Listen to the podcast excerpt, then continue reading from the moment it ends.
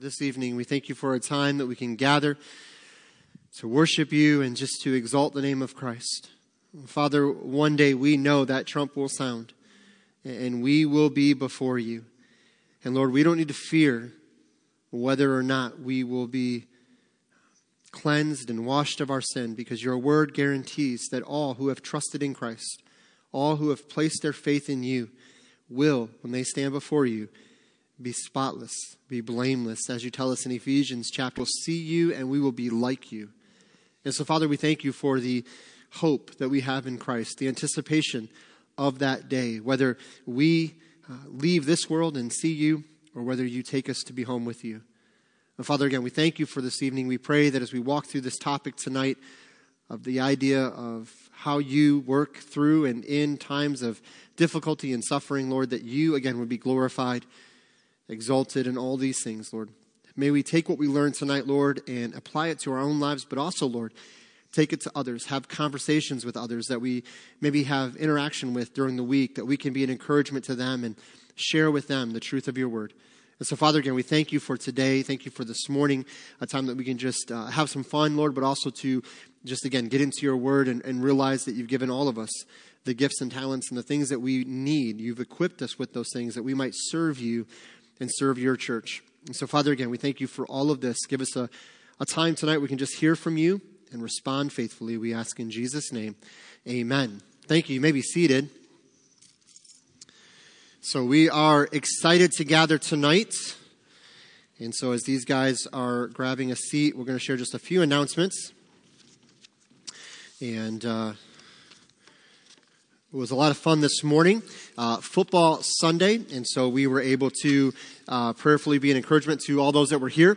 Uh, have some fun, and uh, it was great to see uh, just everyone getting involved with the trivia stuff, and then obviously hearing the testimonies of some players that will actually be in the game tonight. And uh, so I pray that was an encouragement to you. Uh, tonight, before we get into our devotion as we continuing kind of through our study, uh, I want to share just a couple announcements. One big one I want to make sure everybody knows about is our family skating event. And so this is coming up March 2nd. And so you do not want to miss out on this. This is for the whole family to come and be a part of. And so if any of you are kind of scared to go skating, uh, they do have at the skate rink those little PVC pipe helpers. I don't know, skating buddies. I kind of call 30s or 40s or 60s and whatever. It's fine. It's all good. Don't let anyone shame you. You use what you need to use to have a good time. So, uh, so that's going on March 2nd. Again, 11:30 to 1:30. Uh, all the kids in our Word of Life ministry got cards this last Wednesday to be able to have reminders or invites for friends and family to come. Uh, the cost is $10 per skater. If you are not skating, you can just come to hang out. But we obviously need, I think it's 50 skaters that we need um, to be able to do the event for the cost that we're doing. So we want as much involvement as possible of those that are going to skate and get involved. Uh, last year we did this for the first time and it was a, a, great turnout. We had a lot of fun. And so pray that you guys can be a part of that. Uh, rentals are included in that. Sandra was sharing that uh, Wednesday night, the Gopher Buddies, which is the preschool ministry, um, about every three seconds, another child would ask, "But I don't have skates. I don't. I don't have rollerblades." Well, no, that's included. Oh, okay. And then a few seconds later, another preschooler would say, "Well, I don't have roller skates. I don't have rollerblades." Apparently, that's a normal preschool thing. Sandra was letting me know. But um, so yeah, every individual preschooler needs to be told exactly what's happening. So, so that's going to be going on. Lunch is included as well, pizza and pop. And again, if you have any questions, you can let us know. Uh, if you are interested or planning on going, please let Sandra know as soon as possible. Our student ministry is also doing their teen game day.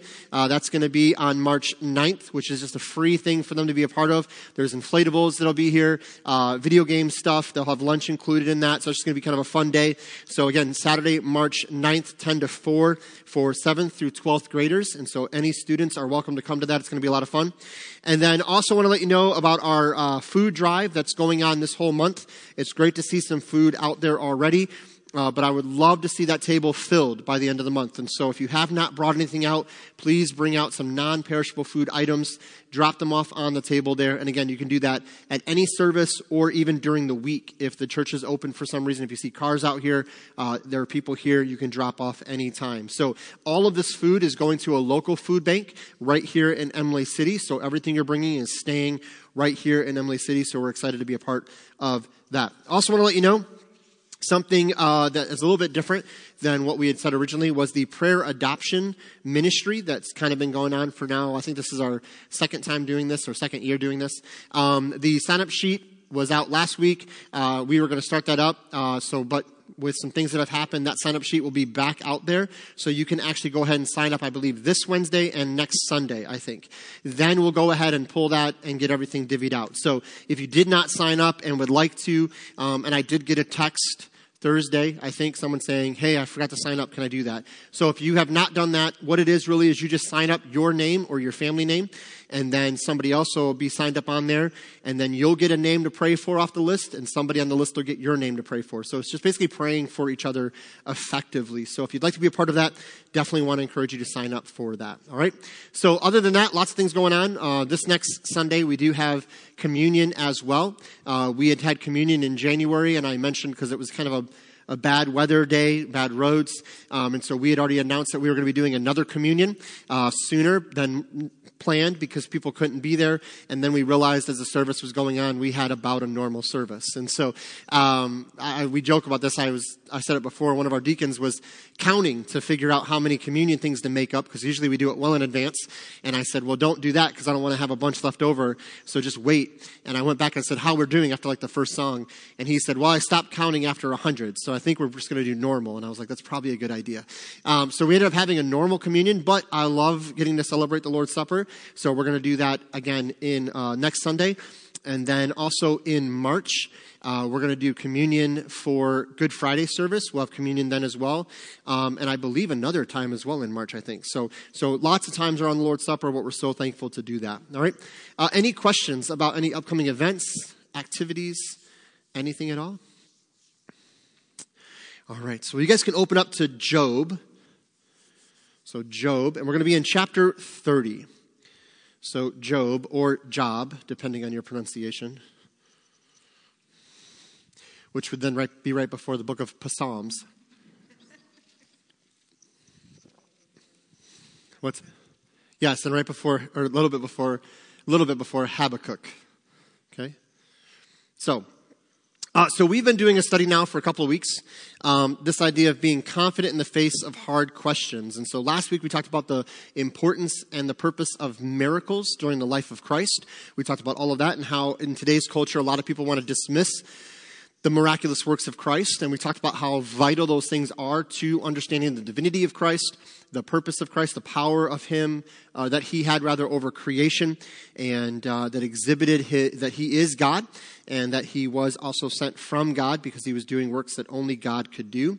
And so we cannot dismiss the miracles of Christ. We also talked about the fact that just because Christ performed certain miracles and the early church performed certain miracles does not necessitate the need for those, some of those miracles to continue, right?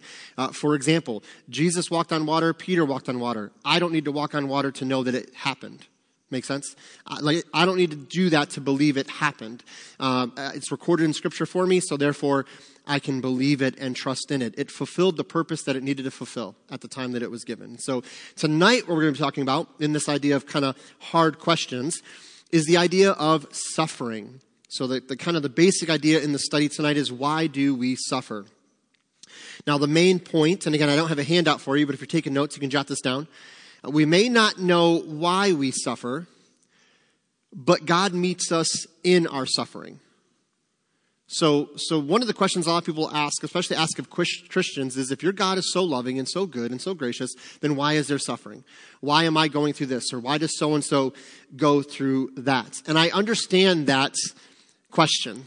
Um, I don't know about you, but I, I can admit, I'll, I guess I'll, I will admit, that one of the things that has been a struggle for me in my Christian life um, is knowing the answer and not liking the answer. Does that make sense? People say, well, why, why is this happening if God is so gracious? I know the biblical response. I know the theological response, not because I know everything, but because I've studied it or I've heard others that are much wiser than me teach on these things. But knowing that does not always comfort me in the sense of I like what I know. There's a lot of times I'll know of the answer, but I'll see the situation and I go, man, but God, I don't like that. And I'll be honest with you guys, there's uh, commercials on TV that deal with childhood cancer. and some of the fundraising that goes on for childhood cancer. Breaks my heart to see that stuff. And I know, I know the biblical answer is okay, this is a result of sin, and this is what sin does to the human body, right? This is what we're seeing here. And we, I know that God can be glorified in this and through this, and we're going to talk about all that. But I just want to start off by saying it's okay to be real enough to say, I still don't like seeing that. And by the way, I don't believe Jesus was, was okay with seeing that in his creation. That's one of the things we talked about last week. That's why he was moved with compassion to bring healing to people. Because again, Jesus knows what we, or who we should have really been apart from sin. And now the sin that has entered into humanity has caused what it's caused. And I believe that broke God's heart. I think that's why Jesus was moved with compassion because this is not what was intended. And now I understand God knows all things and God was not surprised by any of it, but I think that's why God was moved that way. So just to be upfront with it, when someone's going through a difficult season, you may know the biblical response, but be careful in how we communicate that. Be careful when we communicate that and be empathetic to someone going through something because it's okay to say, yeah, you know what? That's a tough one. And I shared before that here recently, really within the last couple of months, a sudden sickness that sent her home. They thought it was pneumonia. They thought some other things were going on. Sent her home, sent her back, sent her home. She had a hard time breathing, couldn't catch her breath. They sent her back to the hospital, and she passed away. And just a tragedy of tragedies. To, to do the funeral, I stood in front of this packed funeral home, and I looked around the room, and obviously there's tears and emotions and, and I, we got to pray with, with sandra's cousin and his wife and the, the parents and there was just this glazed over look in their eyes they just were kind of like in just awe shock and awe like what what is going on right now and to stand and, and preach a sermon to these people like i have no words like there's there is nothing i'm going to say that's going to lift the grief to the point where they go oh okay everything's fine. But it doesn't mean we don't give them biblical truth. It means we admit, which I tried to do up front, to say, these aren't my words. My heart is broken for you. I have no words. I'm just going to give you the comfort from the Word of God that I would take in this moment. I pray to be comfort for you and begin to share those things. And so we can admit all of that up front is the idea. All right? So we may not know why we suffer, right? There may be things we go through. We don't know the specific reason why this is happening to us. But we always know as followers of Christ, being in Christ, that God meets us in our suffering, right? So, kind of connect this to the whole purpose of the study. Skeptics, those that question Christianity or question the Bible, have dismissed the biblical view of God with these statements. If God loves us, he must not be all powerful, or he would stop all suffering. That's one of the things we hear from atheists or those that want to dismiss Christianity. Or if God is all powerful and could stop suffering but doesn't, he must not be loving. So he's either not all powerful or not all loving because if he was one of those, he would stop the suffering. A philosophical discussion moves to a real issue when we're the ones suffering. The Bible is honest about suffering and assures us of God's sovereignty and presence in whatever we're facing. No matter which direction you turn, it won't take long to discover somebody who is suffering. A common question asked in the midst of suffering is, why me? I think we've all asked that question to some degree. Now, you ask that question, then you hear about somebody else's situation, you go, oh, Lord, I, I don't get what they're going through. Man, it puts it in perspective what I'm going through. But we've all said that. Unfortunately, so many individuals never move past those words. While the Bible doesn't tell us specifically why there is suffering and why we're will all experience that at some point in our lives, we do know that God has promised to meet us in our suffering, and we can trust and lean on Him as He walks with us through it. So this week, the idea is that we're going to consider our response to suffering as an example, and as a, we examine, or rather, the example, the life of Job. So, some background on Job. So, someone tell me, what do you know about the book of Job, the story of Job? Give me some basic things you know about Job. Okay, yep. The oldest book, as far as the, one of the earliest written books in the Bible, yep. Okay, yeah.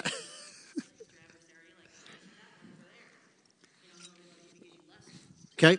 So it starts off with what? The conversation between Satan and God. So we get chapter one, right? Does Job get chapter one? Job has no idea of what's going on in those heavenly realms. By the way, it is an encouragement that there are things going on in the heavenly realms and the spiritual realms that we aren't made aware of.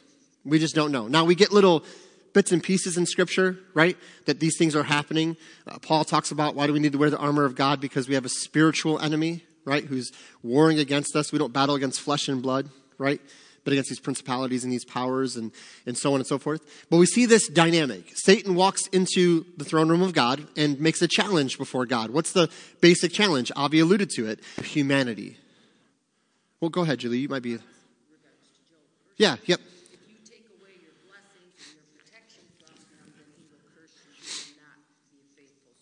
Right. Okay. Yep. And that started because what was Satan's original challenge?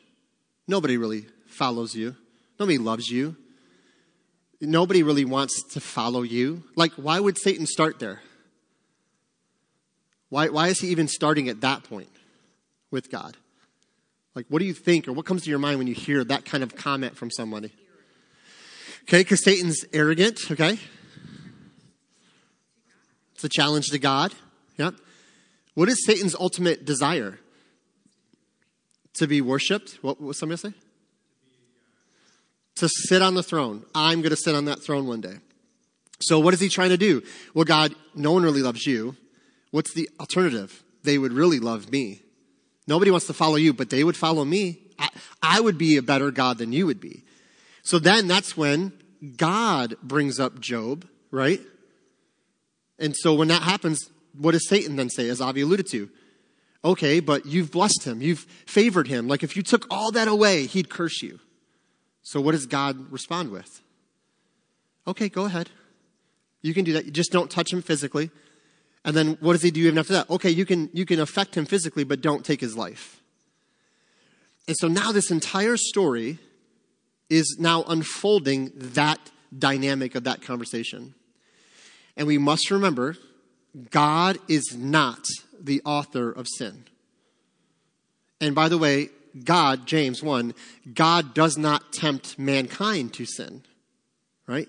So God is not doing this to tempt Job to sin. Merely what I believe God is doing here is he is allowing, by the way, let it sink in for a moment that Satan had to ask for permission because they're not equal, right? Satan is a created being under Job. God granted permission to Satan to come against Job so that God's glory would be displayed and magnified. And I believe Job would be blessed in the long run. But now you're Job. You don't know any of this. And by the way, the whole book of Job, what's the, what's the biggest part of the book of Job really dealing with? Multiple chapters are dealing with this. It deals with Job and some other individuals. Okay, his friends. Yeah. So it's three friends. Okay.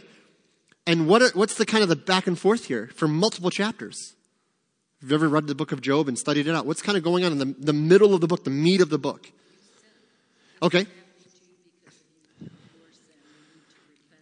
Okay.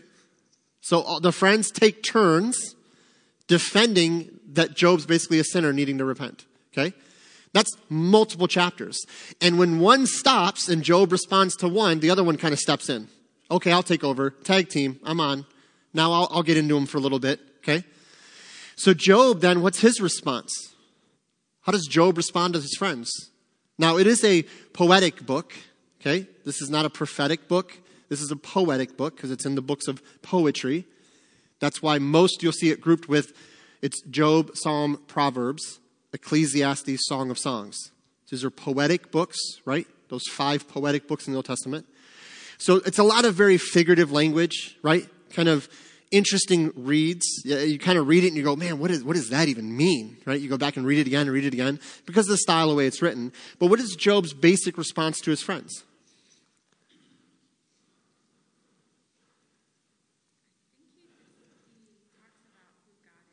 Okay.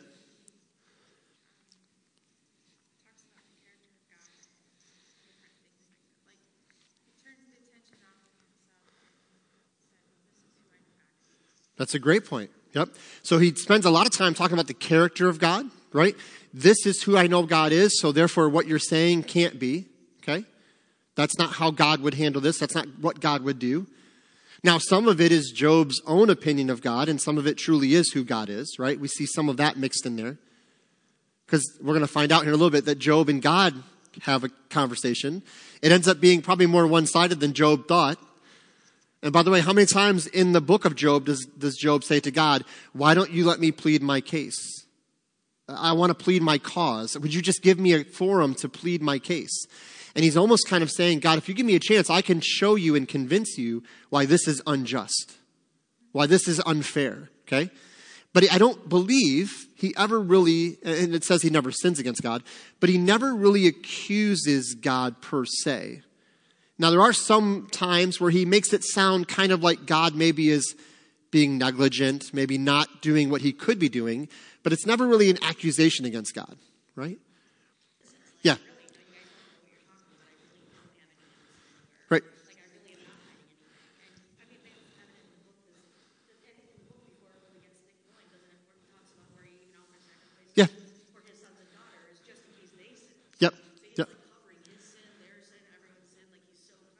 Right. Right.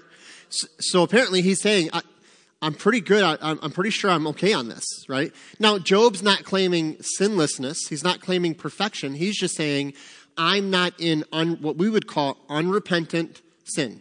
I know I've given everything before the Lord, okay? It is interesting, a side note here.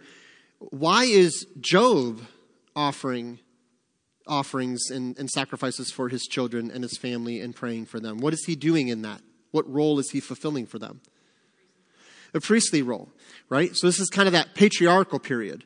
There isn't a priest, right, that's going to do that for them. So he, as the father, is fulfilling that patriarchal role. Because remember, this is again, this is way back in the Old Testament before some of these things are established, right, on a, on a national scale. So he's doing this role as a father. That's an amazing example for dads. Now, I'm not saying I'm going to, you know, sacrifice a, a, goat or something or a sheep for my boys. That's, I'm going to the backyard and, you know, sacrifice an animal literally. But what's the principle here? Man, praying over our children, praying over our family, thinking of them spiritually before anything else. And I really think as, as, as fathers, or even as grandfathers, as we think of our families on a spiritual level first before we think of anything else, I believe we're going to see them succeed spiritually. But so many parents, where do we go usually first? Not to the spiritual, but to the secular. Get a good job. How you doing in school? How you doing on this activity? Some parents, it's, I'll work with you on your swing. I'll work with you on your drills. I'll work with you on this. I'll do everything I can to make sure that you get to a good college, to get a good job, to get a good education, to get good career ahead. So you have lots of money and success and security. And, and we think about all that. And those things aren't bad. But what is Job's biggest concern for his family spiritually? I want to make sure that they're right before God. Can he make them right before God? No, but he's doing all he can to make sure that they're prepared in their walk with him. Any other thoughts quickly from the book of Job? Because I'm going to give you a little more background, but you guys have pretty much covered the majority of what I was going to share. Any other thoughts from the book of Job as a whole? All right. So we covered the idea that, that God and Satan had this encounter, that Satan, uh, or that God allowed Satan to make Job suffer to test his integrity. Like many believers who suffer today, Job wondered why he was suffering. He often asked, but why? Why is this happening to me? He would defend himself and then instantly go to, okay, but why? If it's not this, then why is that happening? In the book of Job, we clearly see that Job knew God was sovereign, powerful, able to do all these things. But as he suffered, knowing that God isn't good, he's not experiencing the goodness of God. So that's causing him to question these things. Job never claimed to be sinless, and he generally agreed with his friends about the link between sin and suffering, Job rejected his friends' strict application of a truth to his unusual, unusual situation. So he's not saying, I'm perfect. He's just saying, you guys are saying it can only be this. And I don't think that's true. By the way, we don't only suffer because of sin. Now, sometimes we do suffer because of sinful choices of ourselves or others, but that is not the only reason we suffer. So, We're in Job chapter 30. So, Job chapter 30. And I want to look at verses 26 through 31. So, as we work through the curriculum here, we're going to start there. So, Job 30, verses 26 through 31. If I can get a volunteer that would like to read that for us. Who's got that? Emily? Awesome. Thank you.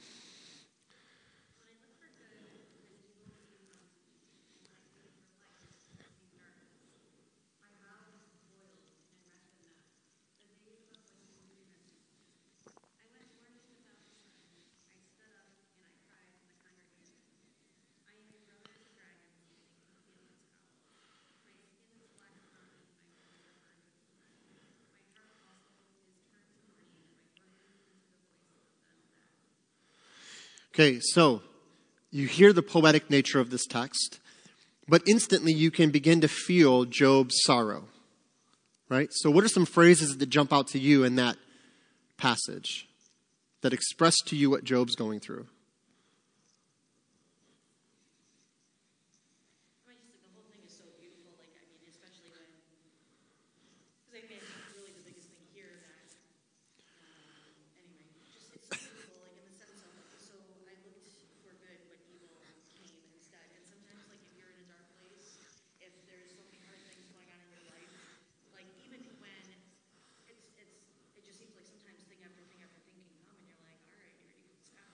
Yeah. Hmm. Okay. Yeah, absolutely. I looked for good, but there was no good. I looked for the light, and it was just darkness. Absolutely. Okay. So, what, what comes to our mind when we read that part? My bones are burned with heat. My skin is black upon me. Now, we know we had physical ailments. What comes to mind when you think of that? Just pain, right? My skin is, every part of me is in pain, right? Anything else that jumps out to you, Renee? Yep. Yep. Mm-hmm. Yeah, I, the King James says, "What well, my my boils, my bowels boiled." And so bowels referring to that inner man, and boiled is that idea of just that bubbling, right? And so I, I like that. It was just this churning. It's just your gut is just tore up. Like you can't rest. You want to lay down and rest, but you just can't, right? So he's being very real here. Anything else that expresses that? Avi. Okay.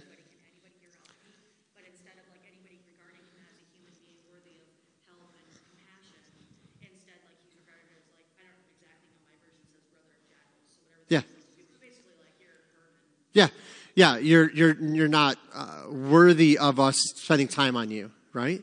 So he's crying out for help and nobody's coming. What else?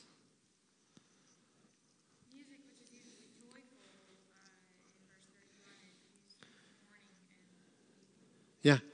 Yeah, so I, I, want to be rejoicing in this time. I want to be singing songs of excitement and praise, but really, it's only sorrow, right?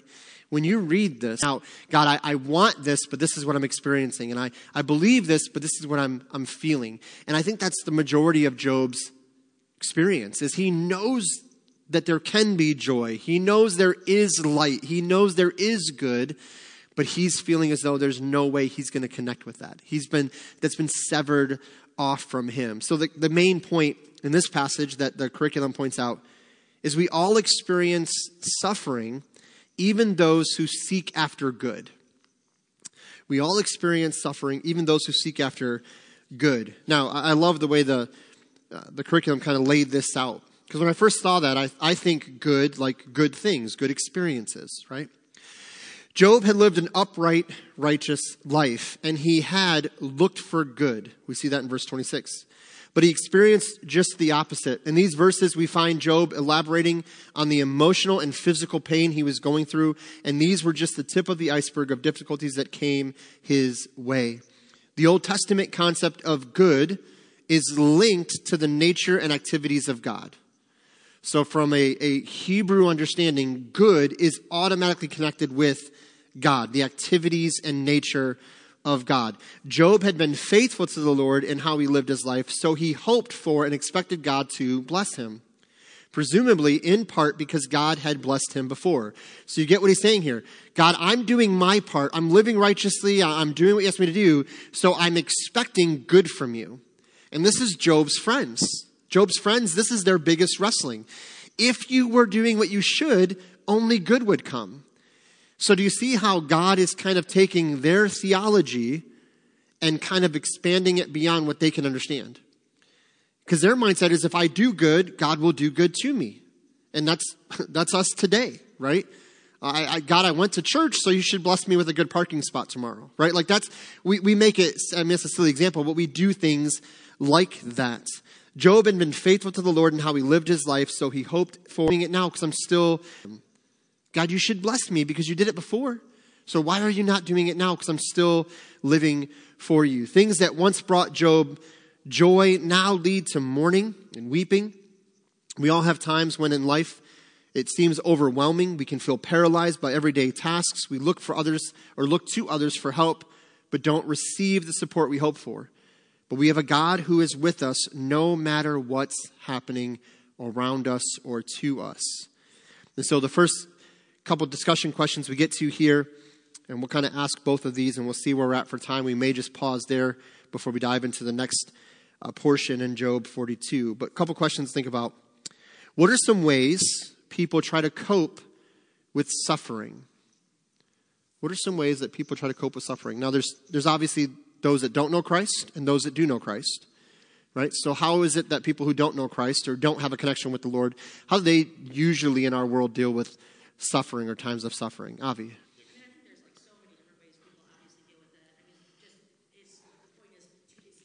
Okay. So whether you're going to escape it in drinking or going out or sex or, you know, uh, if you're going to escape it by escaping the situation or, but the point is, is that like whether you're Christian or not, like so many people, it, it's just human nature not to want to suffer and not to want to. Okay.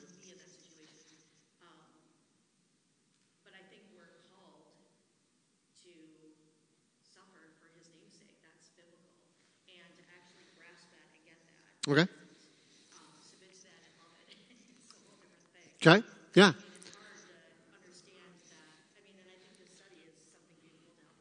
Yeah.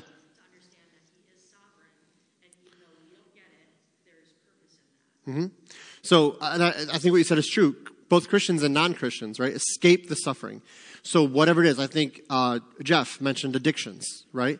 And that can take many forms, right? Whatever it might be, everything from a, a substance thing, um, something to escape the moment, get out of reality, and just breathe, uh, and just get out of the situation. Okay, so escaping it.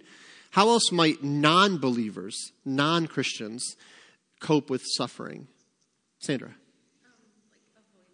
like okay. Maybe um, avoiding the thing that will kind of just reignite that. Okay.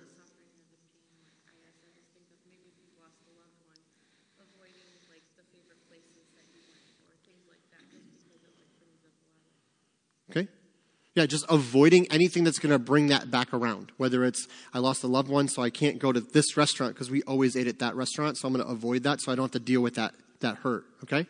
How about Christians? How, how should, how can, or how do rather, uh, how do Christians cope with suffering? Renee. Okay? Yeah. Just isolate away. Yep. Julie? Yep. Yep. Yep. Yep. Even though they might be believers, they try to avoid it. You know, we've seen and talked about that in GriefShare. Yep. You, um, what people have done that are believers. Okay. That um, things that they have turned to. Yep. Just because we are believers, even though we truly are, Mm-hmm. our human nature takes over in that time. Mm-hmm.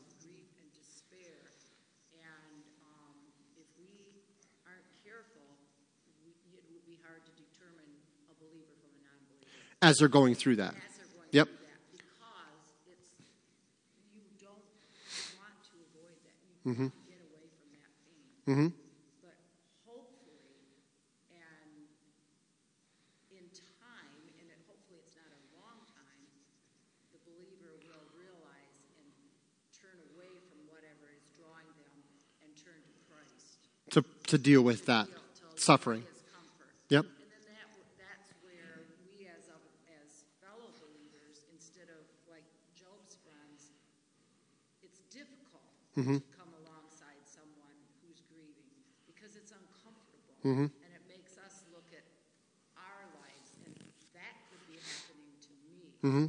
mm-hmm. And the realization that we're all weak and we all are going to suffer. Okay. But that's where we as fellow believers and brothers and sisters can have the opportunity to come alongside and just sit with them, cry with them, and listen. Yep. And we'll touch on that in just a second because the second question is how do we how can we respond when someone else is suffering? So we'll dive into that in just a second because you're right. Why is it that I make a distinction between believers and non-believers when we suffer? Why is that distinction important to make? Jeff. Okay. Okay. Sandra? Um, a believer has the Holy Spirit has we we have God with us and we can know that that we're not in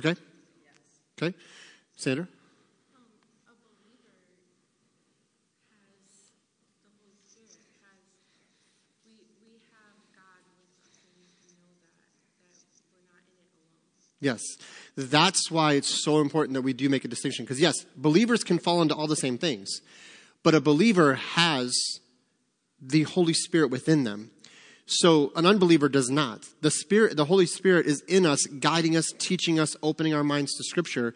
So when I go through the same suffering an unbeliever is going through, whatever suffering you want to say, that's something I go through that another person goes through, the difference is that unbeliever does not have the Spirit of God working in them to draw them to that comfort, to that grace, to nudge them and pull them. They're not wrestling with that going, okay, I know I need to go this way into the Lord, but I'm going to choose to go this way. An unbeliever is just going to go into the flesh and where it leads. They don't have that gift of the Spirit to say, oh, there's another option here. What's that? Yeah, it's hope. And what does Peter say? Do believers grieve? Yes, but not as those with no hope. And so again, we, we want to say, well, yeah, but believers go through it and unbelievers go through it, and, and it's true, we can all fall into it, but we can't just assume that it's the exact same, because it's not. A, a believer has the ability, by God's grace, to rise above the suffering like an unbeliever cannot because they don't have the Spirit of God. Which goes to that second point. How can we respond when someone is suffering? What's the first thing we should do when an unbeliever in our life is suffering? What's one of the first conversations we can have with them? Abby. Hypotheticals.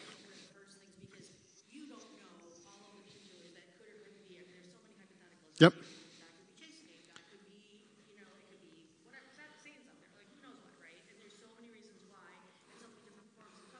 Yep. Yep. So there's all these hypotheticals, and only God knows how He's using it in our lives for Yep. reason. So to pray for that, but also, do you mind if read Second Corinthians? Go ahead. Yeah. Um, 2 Corinthians um, chapter 1, verse 3. All praise to God the Father of our Lord Jesus Christ.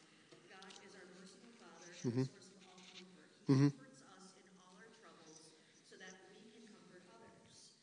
When they are troubled, we will be able to give them the same comfort God has given us. For the more we suffer for Christ, the more God will shower us with comfort through Christ. Yes. So that is like obviously the second thing we can do besides praying is to, um, well, what uh, Lynn and Julie are doing Yeah. Yeah. comforting others with the comfort they've received from God Yep. when they've gone through tragedy in their life. Yep. Because the thing is, is it's not a matter of if you're going to go through something hard in your life; it's a matter when. Right. All Right. of us are going to experience the death of a loved one. All of us are going to experience illness. It's the like, that is just what it is like living in a fallen world, Mm-hmm. and that's why another reason to be in church so that you can be the body Yep. and do those things. Yeah, and I, I love that passage in Corinthians there. Absolutely. So yeah, we need to pray for them, pray with them, uh, share the comfort God has given us with them. Right? What else is a conversation we can have with? Let's specifically on believers because you mentioned like the reason they might be suffering. We don't know. Um, we do know that God chastens His sons and daughters. So if somebody's not a believer, it's not a chastening of God. It's an outpouring of just the sinfulness around them or their own sin or, or just living in a fallen world. So, what's one of the first things we can share with somebody who's a, not a believer to help them in their suffering? Okay, we can share our presence. Y- yes, yes, we need to be present. The gospel. Thank you. Yes. Yes, if somebody is going through a difficult situation and they don't know Christ, the best thing you can share with them is Christ. Right? We, because when I know that Christ suffered for me the way he suffered for me and did it because he loves me, and now I can receive that into myself, now my suffering well, as Corinthians says, now my suffering will be put into a lens of, okay, but I'm going through this for Christ. It doesn't make it easier, but it will lift that burden some degree. So, yes, we need to sit with them, we need to cry with them, we need to do all those things. But if you know someone that doesn't know Christ and is going through a difficult situation, the best conversation to have with them is sharing the gospel.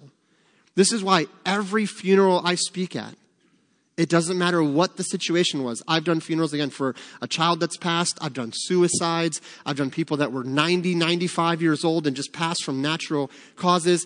The, one of the first things I will make sure that family knows is at some point during this message, I'm going to share the gospel. Why? Because it is the only hope we have for eternal life. If you sit with your unsaved friend and cry with them, that's going to help them. If you share Christ with them, that will lead them to salvation and eternal life. And I'm not saying it's one or the other. I just meet so many Christians that are like, well, I didn't want to step on their toes. And I didn't want to do this. And I didn't want to do that. It's the gospel. It's going to lead them to eternal life or they will reject it. And at that point, their current suffering is the least of their concerns.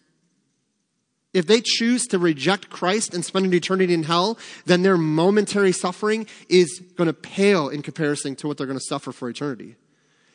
And I meet Christians say that, well, I love them. I don't want to hurt their feelings. No, you need to say what needs to be said so they will be spared eternal suffering in the midst of their momentary suffering, which will then lead to eternal life in Christ.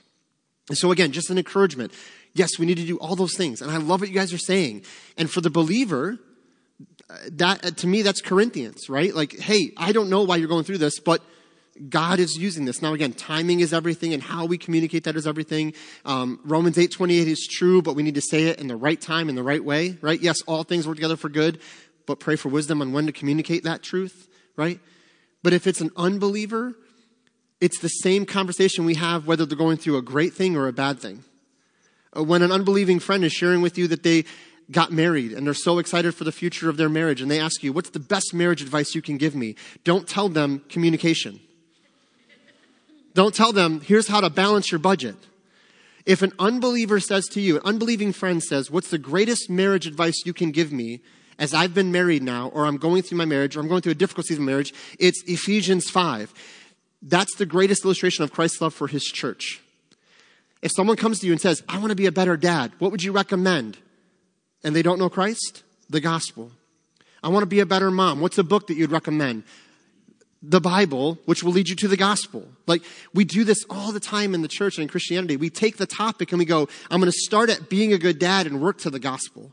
And we're missing it. You will never be the mom, the dad, the grandma, the grandpa, the employee, the employer. You'll never be any of that that God has called you to be apart from the gospel.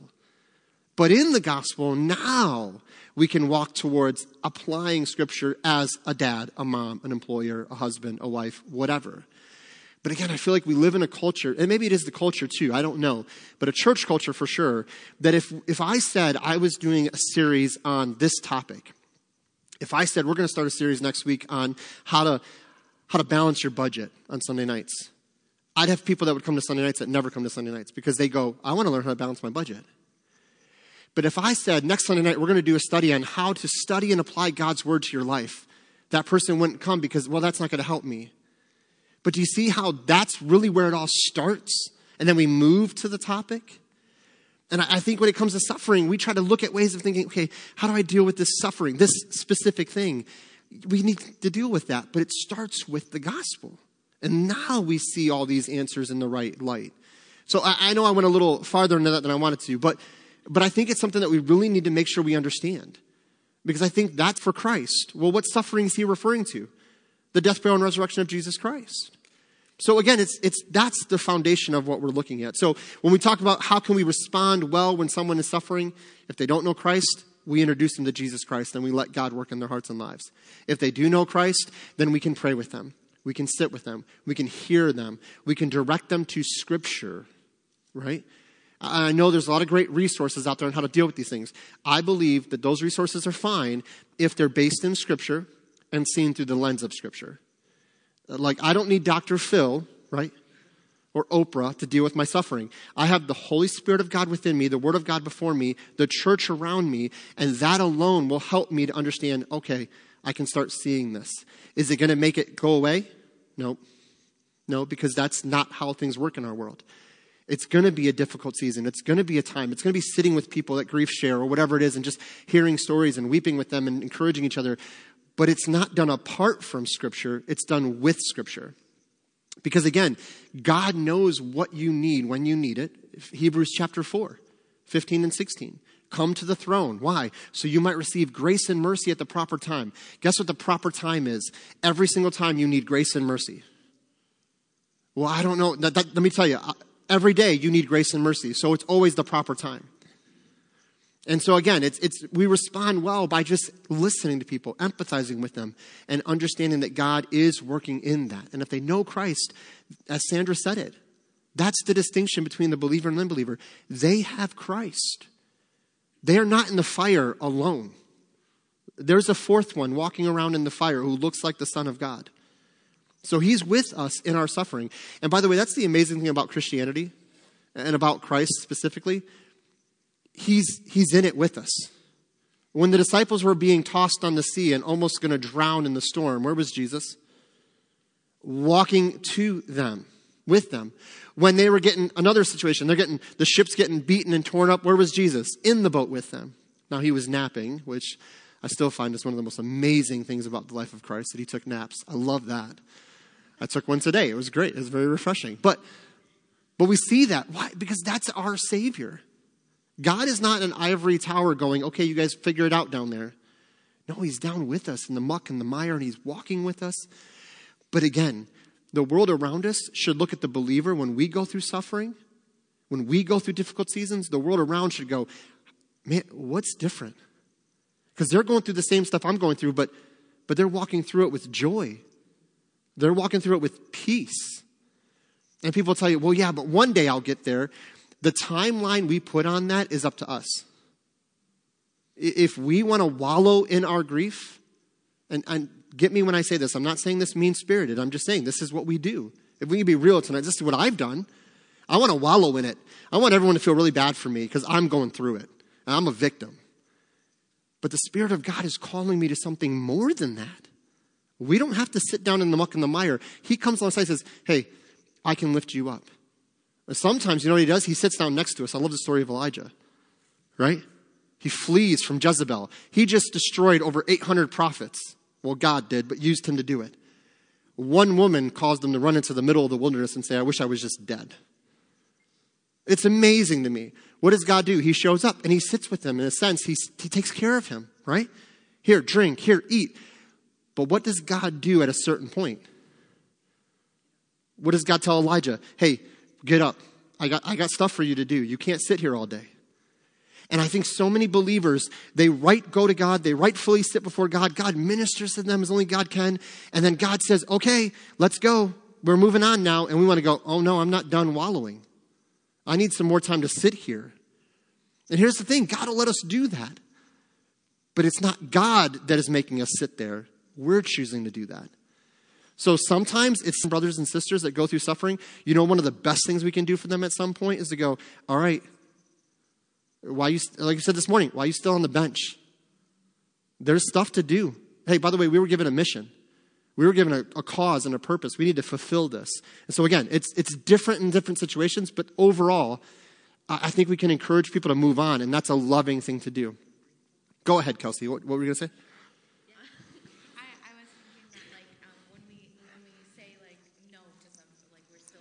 Mm-hmm. still sedentary. That, that's also like block, like we're blocking the we're blocking blessings. Or oh yeah. Sharing like sharing why or how God got us through it. We're actually like no no no no I don't. I, do you see what I'm Yeah. Like we're blocking blessings that could be because we're sedentary and we're not like, you know, just getting up and getting off the bench. Um, and then uh, blocking people from uh, praying too for you because you're like, oh no, I don't need that, but I'm still gonna sit right here while you're. That's a great point. If we're having a hard time moving forward, we need to ask for prayers and let the people pray for us in a sense. And then also, I love that we're blocking blessings. That's what Paul says in Corinthians, right? I want you to know I comforted you with the comfort I received. But to put that comfort out there, he had to move forward, right? He had to get up and get active. And so it's a great point. We're blocking those blessings. It's a great point. Julie. that scripture that Avi read, it is so, it's painful to go through grief, it's painful to go Sure. through illness and sickness, but it's so much easier because you know it's purpose. It's not just to go through it. Yeah. It's, it's for a purpose because God takes that and uses it if we're obedient and we do what we're supposed to be doing. Like Kelsey said, we get up and get moving and, and we can take that horrible experience, whatever that may be, the loss of a loved one, an illness that you survived, or maybe you're still battling it. Sure. You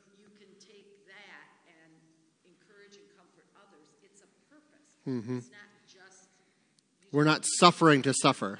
for- Yeah. Yeah, just for the case of suffering. It's, and it makes it so much easier Mm-hmm. because you realize this is for a purpose. There, Mm-hmm. there is a purpose to this. It's not just because we're in a fallen world or we're, it's just because we're human and we live in a sinful world. No, Mm-hmm. it's for a purpose because God's going to take that Yep. and use it if we are obedient, and we may not know ever what it is. Right. But um, it's just that, to, anyway, to me, in my experiences with illness and loss, when when we can remember that scripture and we can re- and grab on and realize that this is true, Mm-hmm. there's a purpose to this. Yes. Not just for naught. Right. Uh, two passages that come to my mind uh, James 1, Yes. right? You come into diverse trials and situations, those are times of suffering and tragedy and things of that nature. Or Romans 5, right? Paul says I, I, he takes joy in the tribulation and the hard times because of what it produces. James 1, it's producing something, right? So there's no such thing as a wasted time of suffering or wasted tragedy with God because it's doing something, either in this life or in the life to come, right? It's weighing for us a crown of glory, right? All right, we're over time. Uh, anyone else, real quick, before we pray? Any other comments? I thought I saw a hand. Avi, did you have something? I mean, you know, I, you know, I, I just don't want to cut you off. If you have something you want to share, you're fine. just the whole, um, what Julie was saying, just the beauty of having the treasure of God's word. That Yeah.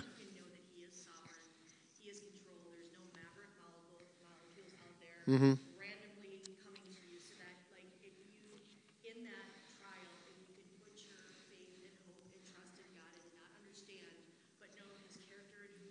you can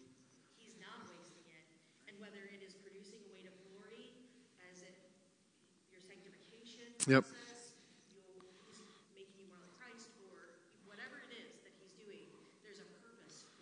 Right.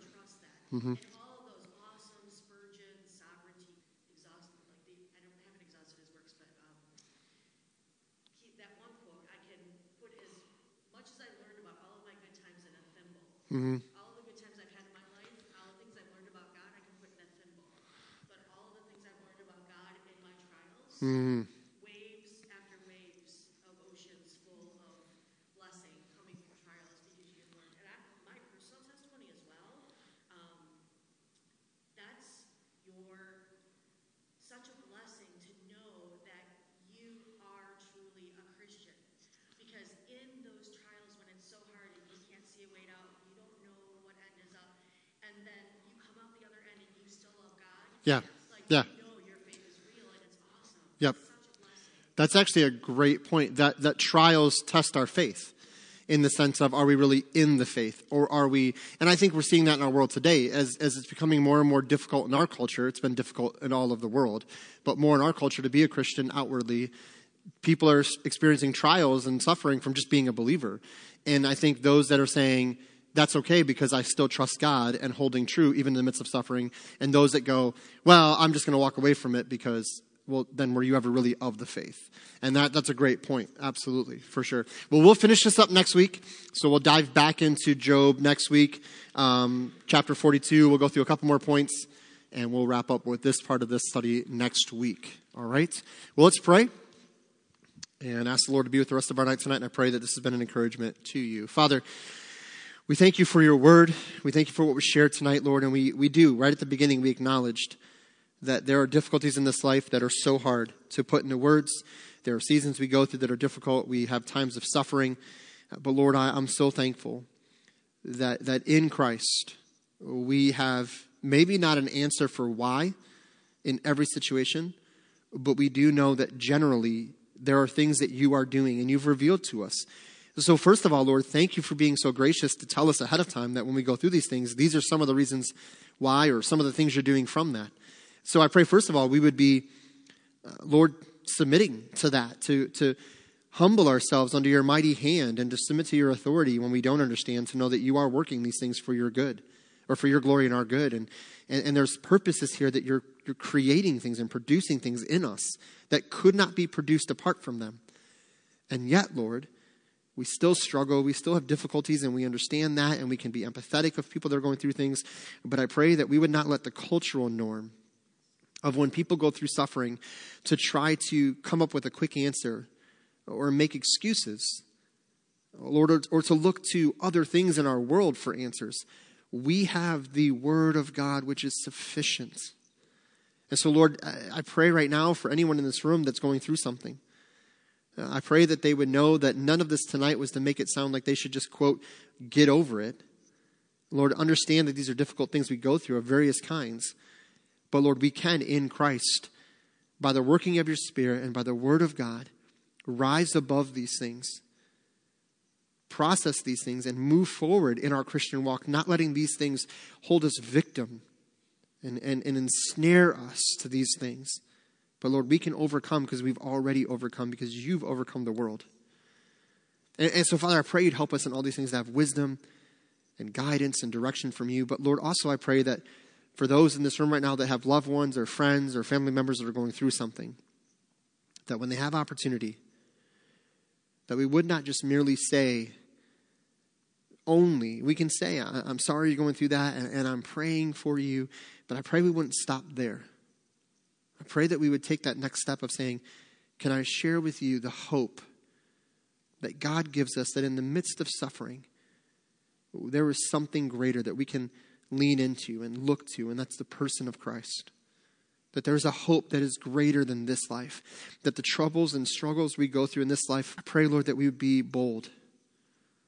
We wouldn't just look for the easy way out of the conversation, but we would take that next step of sharing the gospel because it literally is everything. And so, Lord, thank you for your sufficient word because I know, Lord, when we talk to people that are struggling with things or the loss of a loved one, the loss of a child, the loss of different things, or sickness or illness, we may have not personally gone through those things. And we think because we haven't gone through those things specifically that we can be no help to them. But Lord, again, we don't comfort others only with the things we've gone through. We can do that and we should do that, but Lord, you are so good to give us your sufficient and complete and inspired word. And so, Lord, I don't need to lose a child to know how to share comfort with somebody who has, because your word is what comforts us. And so, help us, Lord, to have wisdom in this, not to be fearful, but to be bold in sharing the word with those around us. It is inspired, it is sufficient, and it is all we need to guide people towards your character, your love, your grace, your mercy, and how they can have a walk with you. And Father, again, we thank you for all that you're doing. Holy Spirit, give us your wisdom in all this. Help us to know you more, to grow in you this week, and be prepared for whatever you have ahead for us. Lord, thank you for working in our hearts today for what's to come. And we thank you for all this in Jesus' name. Amen.